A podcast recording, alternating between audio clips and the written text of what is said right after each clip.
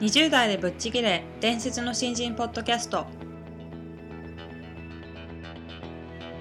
伝説の新人ポッドキャストはさまざまな業界で伝説的な活躍をしているゲストをお招きし20代の皆さんに向けて優秀な人材と言われるレベルではなく圧倒的に突き抜けた人材になるためのヒントをお伝えしていく番組です。本気の20代に火をつける伝説の新人養成プロジェクトがお送りいたします。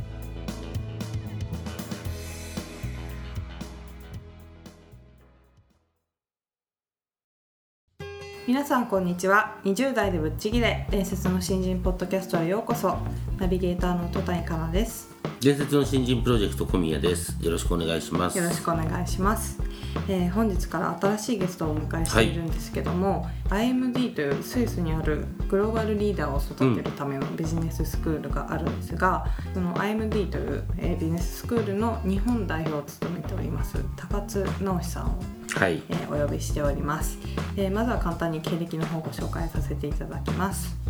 高津直さんは早稲田大学卒業後日本工業銀行に入行。パリオフィスでの勤務を経てボストンコンサルティンググループに転職。その後株式会社リクルートにて組織のマネジメント専門誌ワークスの編集長を務めた後現職の IMD 日本代表に就任。IMD はグローバルリーダーの育成に特化した世界的なビジネススクールとして知られています。高津さんはビジネスパーソンとしてのキャリアを積みながらこれまでフランスの経営大学院コピーライター養成学校桑沢デザイン研究所にて学ぶなど常に幅広い分野から学びを習得することを大切にしており異なる分野のスキルや思考を掛け合わせる技法を説いた著書ハイブリッドに考える思考の技法でも多くの注目を集めています。はいということで非常にバリエーション豊かな経歴をお持ちの高津さんなんですけども、うん、最近著書も発表されているということであのいろいろ、まあ、著書のお話だったり、はい、高津さんご自身のお話を伺っていきたいと思いますのでよろしくお願いします。よろしくお願いします。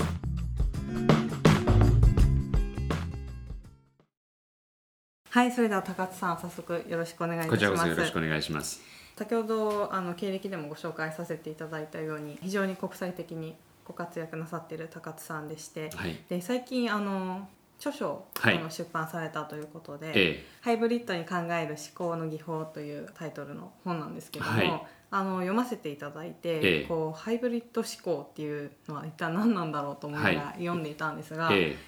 多方面からいろんな物事を捉えて、はい、それを自分のものにしていくことで、はい、自分自身のスキルだったり、え能力が上がるっていうことで、え。あなんか理解はしていたんだけども、改めてそういうハイブリッド思考っていう言葉を聞いた時にすごく分かりやすいなと思ったのと、まあ、これからいろんな人が意識していかないといけないことだなっていうのが非常に強く感じたんですけども、はい、改めてちょっと高津さんの方からハイブリッド思考っていうものは一体どういうものなのかっていうお話をお伺いできないかと思いました。わ、かりました。あのまあ、ハイブリッドってハイブリッドカーっていうのはね、はい、今巷で走ってますけれどもあれはガソリンエンジンとそれから電気モーターがくっついて、はい、そしてガソリンエンジンの良さと電気モーターの良さが、うん、えー、相互に補完をしながらですねあの素晴らしい性能の車を作ってるっていう例ですよね、はい、トヨタのプリウスなんか。ああいったような形でこう異質なものを組み合わせることによって新たな価値を生み出そうっていうのがこのハイブリッド思考です。はい。でまあこのハイブリッド思考っていう言葉自体については割合最近にあこれはハイブリッド思考なんだなってことに気がついたんですけれど、うん、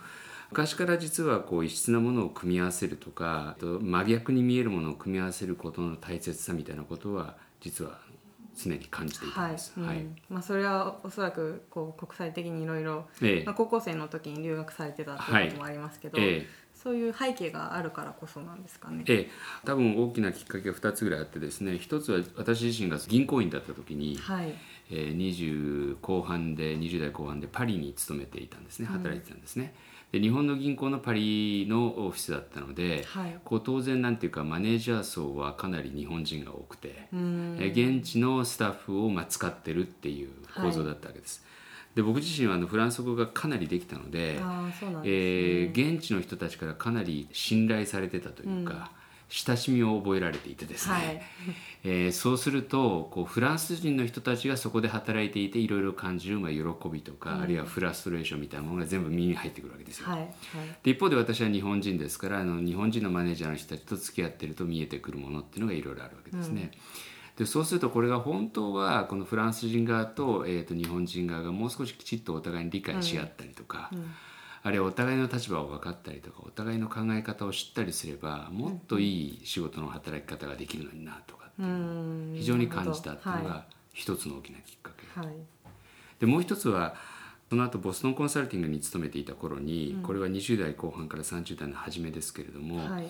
ちょうど右脳と左脳っていう考え方が、はい、えビジネスの世界でポピュラーになってきていました、うん、まあ高津さんは例えば右脳派だよねとか誰々さんは左脳派だよねみたいなことが、えー、言われていたんですけれども、うん、その後たまたまコピーライター養成講座というのにですね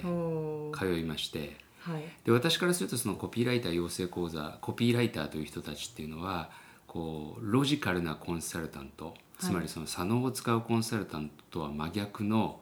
右脳を使う人たちなんだろうというふうに思っていたわけですよ。はいでところがその優れたコピーライターの人たちっていうのは実はロジックもきちっと考えて、うん、その上で何ていうか感性でこう面白いアイデアを飛ばすみたいなですね、はいうん、いうことができるっていうことであ両方持ってるんだなと、うんうん、よくよく考えてみると優秀なあの戦略コンサルタントも右脳的なものと左脳的なもの例えばロジックと感性と両方持ってるし、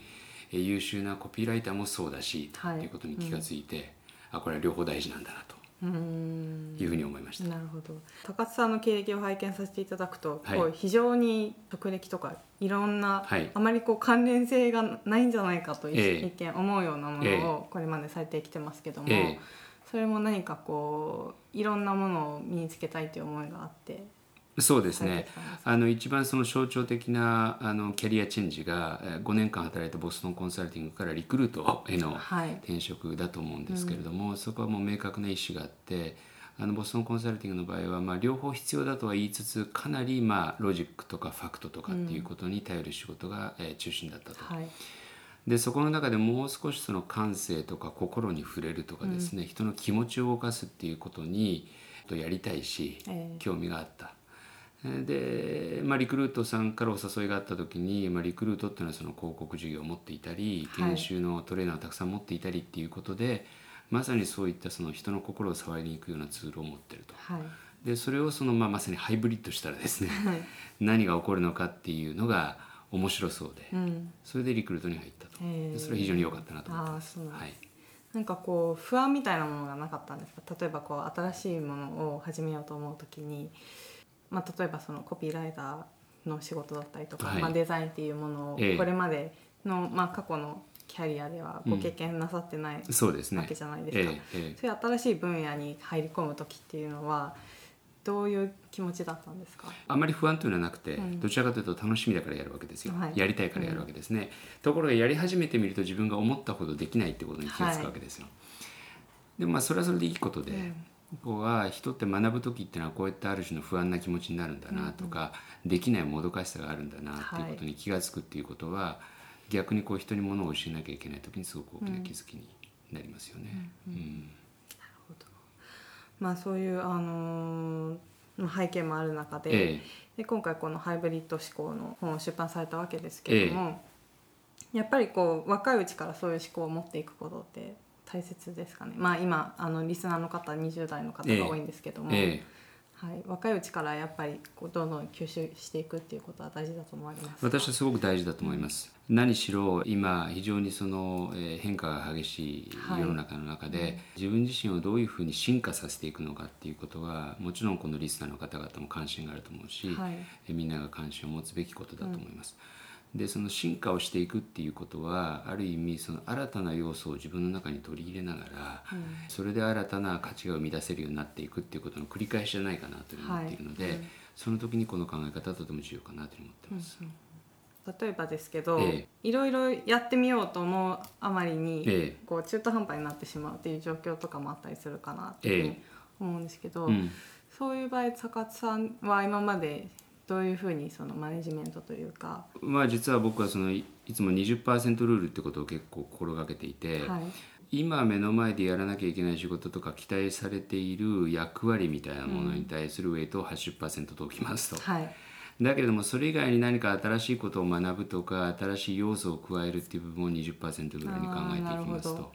いうふうに考えています。でもちろんですね何かを学び始める時っていうのはそれこそあの坂道登る時みたいにもっとトルクをかけなきゃいけない時っていうのはあるんですけれども、はい、まあ、全般的に言うとそんなバランスでその新たな要素を学ぶとか新たなことを身につけるということに例えば1週間5日間あるとしたら、はい、あその中で1日がそういうことを意識しながら使うとかっていうふうにしていくと、今やってる仕事を破綻しない形で新たなことが学べるなっていうのが、あの実感です、うん、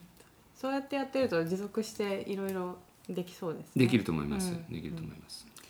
なるほど。あのー、まあ、この高津さんのおっしゃるハイブリッド思考っていうのは、ええ、おそらくこう自分を何者だっていうふうに限定しないことが大切かなっていうふうに思うんですけど、ええ、まあ、私のちょっと例を出させていただくと、ええ、過去に音楽をやっていて、まあ、自分はバイオリニストとして生きと生きていこうっていうふうに思ってたんですけど、はい、なんかその時は、そうあることが正解だし、それ以外はないっていうふうに思ってたんですけど、まあ、今こうなんか別のことをし始めるようになって、そういう別の視点でいろいろなことを捉えるっていうことは非常に大切だなっていうふうに思っているんですけど、ええ、なんかそういうふうに一つのものになんかハマってしまいがちな人っておそらくいると思うんですが、はい、そこからこううまく抜け出せるためにどういう思考で自分自身を解釈して書いていけばいいのかなっていう質問をちょっとさせていただきたいなと思います。ええ、あの今の戸谷さんの例はねすごく大事な話であので私は必ずしもその一つの道を歩み続けることが悪いというふうに言うつもりは全然ないです。うん、で今のバイオリニストの話で言うとね私がすごく期待しているのは例えばその戸谷さんがバイオリニストを以前やってましたと、はい、あるいは目指していました、バイオリン一生懸命弾いていましたっていう段階と今はこういうクリエイティブの仕事をやっていますっていうのがあるじゃないですか。はい、これがどこかの時点でどんなふうにハイブリッドしていくのかっていうのが面白いなと思ってるわけですよ。はいうん、そのつまりバイオリンをやっていた自分とそれから今のクリエイティブをやってる自分はもう関連がないというふうに考えるのか、はい、それともどこかでこのことがつながってくるっていうものかによって、人生の面白さとか自分の価値の出し方って変わってくると思います。例えばバイオリンを弾くっていうこともこれはその音楽を奏でることを通じて人を喜ばせる仕事なんであるというふうに動詞で解釈をしますよね。はいうんでそうすると今はそうではなくて例えば人の話を聞いたりクリエイティブを作っていくことによって人を喜ばせる仕事だというふうにも捉えられる。はいでそうなってくると実は今までその音楽をやってきたことの中でのさまざまな経験とか試行錯誤が今の仕事に役に立っていくっていうこともあるじゃないですか。ですからバイオリニストとかクリエイティブとかっていうですねそういう名詞で自分の、えー、と仕事を捉えるんじゃなくて何々を通じて何を実現しようとしてる人みたいな形で、はい自分自身をその定義するっていうことをもっとされたらいいのかなと思いますけどね。そうですね、えー、あの引きな例を話せばね私のこの IMD の日本代表という仕事も、うん、これはまあ一つ IMD の教育を売るセールスマンであるという考え方もできますよね。うん、はい。でところが私自身はそういうふうにあんまり捉えていなくてですね、はい、ちょっと大げさかもしれませんが、はい。えー、IMD という黒船に乗って、えー、日本に開国を迫る日本人であるというふうに思ってるわけですよ。ちょっと坂本龍馬チックなんですけど。はいまあ、そういうふうにあの日本の開国に貢献するのが自分の仕事であるというふうに考えると、うん、この IMD の仕事もどんどんどんどんまた広がりとか深みが出てくるし、はい、また IMD 以外の仕事をしている時にも、うん、その大きなまあ目標というか、はい、自分自身のビジョンみたいなものにそれが役に立つ仕事なのかそうじゃないのかっていうことで、うん、まあえー、仕事を選んだりとか、はい、仕事に取り組んだりっていうことができると思ってます。なるほどやっぱり高津さんとしてはその、まあ、日本の開国を、はいしていきたいっていう思いがやっぱり根強くあるんですか、ええ、おそらくこれはもうあの子供の頃からというか高校生の時に初めて海外に出かけていってその時はカナダでしたけれども、はいうん、そこでまあ初めて外国を知ってそれ以来なんていうかこのあの文化や言語の違う人たちと話し合いながら何かを作っていくっていうことがすごく楽しいとい。うふうに思い続けて生きてるんですね。はい、で今あの5歳の子供がいますけれども、うん、彼にも将来はそういうふうに今よりももっとグローバル化が進んでるはずですから、ね、世界中の人とあの知恵を出し合いながら行動し合いながらより良い世界を作っていくみたいなことをやってほしいわけですよ。だからこうある意味日本のその開国とかなんとかっていうのはこれ仕事上のミッションでもあるけれども、人生上のビジョンでもあるので、はい。まあ、そういうふうにあのつながってくると幸せだし、頑張れるかなというふうに思ってます。なるほど。あのまあ、実際に海外でお仕事はい。されてきたんで、ええ。あの次回以降は高津さんにいろいええ。ろそういう海外ではい。活躍するためのええ。人材についてちょっとお伺いしていきたいなと思います、はい、もちろん喜んで、はい。ありがとうございます。ありがとうござい。ました。はい。ということであの高津さんにハイブリッド思考とは何ぞやっていうお話をしていただいたんですけどもなんか一つのことを極めるのもすごく素敵だなというふうに思うんですけど、何かこういろんなことを組み合わせていくことで自分にしかできない価値みたいなのを生み出すことって非常に大事だなっていうことを高津さんのお話を伺っていて感じたんですけども。そうですね、うんやっぱり今の時代にはそういう人の方がチャンスだったりってかめそうな感じですよね。得意なこう経験をいくつかされていてそうですね。うん、そこがこう普通じゃないよねっていう感じなんだけどご本人にしたら割と普通のうん。流れになっているので、そういうのがこううまくつながった感じが、はい。結果的にというか、まあ、ハイブリッドっていう表現になってるんだと思うんですけどね、うんなんか僕はなんかすごくしっくりきましたけどね。ああ、うん。やっぱりなんか若いといろんな経験もしていない分つながりだったりコネクションみたいなのを作るのって難しいのかなと思うんですけど、あの人生の中でいろんな経験を積むことで将来どんな自分になれるのかなっていうのを想像するとちょっと楽しみだなっていう気にそうですね。わりかしなんかこう特に最初若い頃って、はい。人とあんまり違うと不安になったりするじゃないですか、はいはい。ただまあこの異色の経歴っていうのが、はい。後でそれがすごい得意的に、うん。うんこの人にしかできないんだなみたいな、うんうんそういう意味では、ね、何が災いするか何が幸いするか分かんないみたいなところもあるので、物事の捉え方にすごくね、そうですね。うん、よるなというふうに思いますね。そうですね。はい、ということで高津さんどうもありがとうございましがとうございまた。した。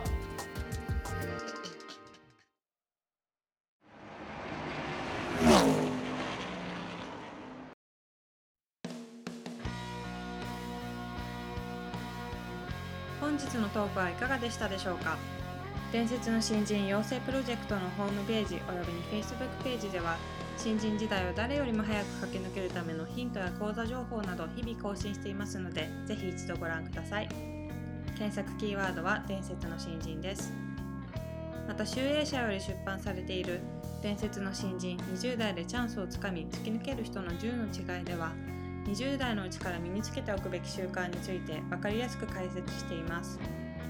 ぜひ皆さんも突き抜けるための思考や行動習慣を新人時代の今にこそ自分のものにしていってください